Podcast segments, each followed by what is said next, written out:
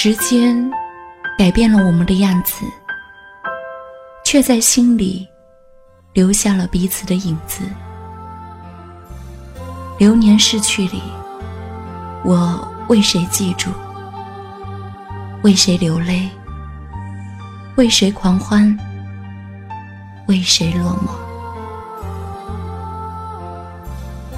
一件东西，一封信件，一声问候，一句想念，都可以勾起那时那年那段最美的记忆来，在思绪里泛滥成灾，然后再慢慢沉淀。翻阅时光，让我们一起打开声音日记。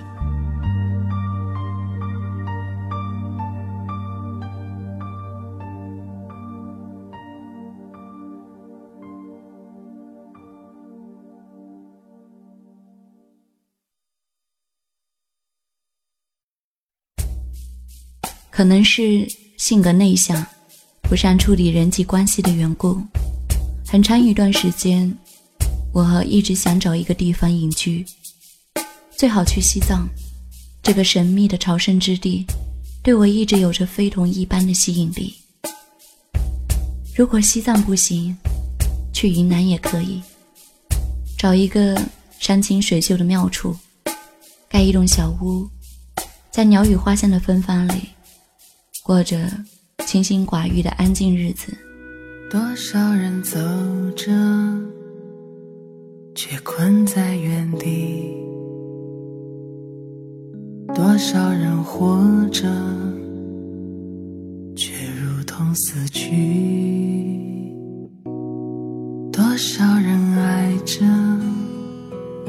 却好似分离；多少人笑着。却满含泪滴很多时候，当生存的压力像乌云般袭来，我首先想到的，就是逃离。那一刻，恨不得伸出一双会飞的翅膀，马上离开这个是非之地，寻天地一沙鸥的悠闲自在去。只是，现实如一张网，我跟大多数人一样。早已作茧自缚在其中，失去了追求自由的勇气和能力。正如盆在中倡导：多少人走着，却困在原地；多少人活着，却如同死去；多少人爱着，却好似分离；多少人笑着，却满含泪滴。谁知道我们该去向何处？谁明白生命已变为何物？是否找个借口继续苟活，或是展翅高飞，保持愤怒？我将如何存在？是啊，我将如何存在？难道人生？只有非此即彼这两个水火不相容的选择，再也没有第三条出路了吗？更重要的是，究竟哪里才是最适合我的人间最好去处呢？后来，文友阿果给了我答案。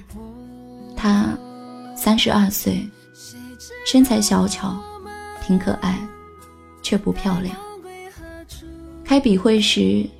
大家都叫他开心果，他也的确配得上这个称呼。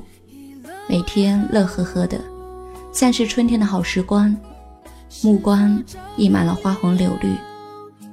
聊天时，他喜欢大声的笑，露出两个甜甜的小酒窝。只是会议尚未结束，他就跟主编请假，说要急着赶回去。原来。半年前，他的父亲沉迷地下博彩，借了数百万的高利贷，因为无力偿还，最后选择了跳楼自杀。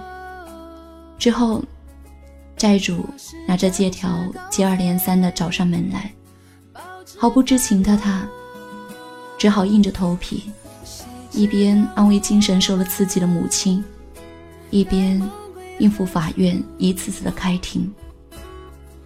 后来，丈夫不堪忍受逼债的恐惧和压力，撇下她和三岁的女儿，选择了悄悄离开。如今，家里三口人，却连一个男人都没有。母亲病了，只能由他背着往医院送；水管漏了，下水道堵了，他像个男人一样，拿着钳子、板子，忙活到半夜。而且，由于请不到律师，他每天自学法律知识，站在被告席上为自己和母亲辩护。生活糟糕到这般境地，换成我，真不知能否支撑下去。他却依旧把生活安排得井井有条，每天睡觉前，从未忘记给女儿讲温暖的童话故事。他说。事情再糟糕，也有变好的那一天。暴风雨再大，也不会一直下下去。什么都会变化的，逃避不是路途，只有让自己安心于当下，足够平静，足够接纳，足够耐心，足够坚定，跟着变动走，才是一个成年人的担当。和责任。是啊，生活不可能一成不变，只有完全的接受无常，才能有勇气面对各种现实。原来，人间最好的去处，不是什么世外桃源，它就是此刻，就在此地。美好幸福其实很简单，只是因为心复杂了，才会变得不容易。与阿国相比，我是多么的幸运！白天拥有蓝天和清风，夜晚拥有夜空和繁星。此刻，我活在空气里，做着自己喜欢的事，该做的事。岁月静好，现实安稳，这里已经很好。你还要去哪里？谁知道我们该去向何处？谁明白生命已变为何物？是否找个借口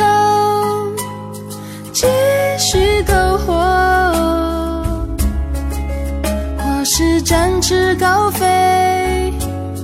保持愤怒，谁知道我们该梦归何处？谁明白尊严已沦为何物？是否找个驻留，或？是勇敢前行，挣脱牢笼，我该如何存？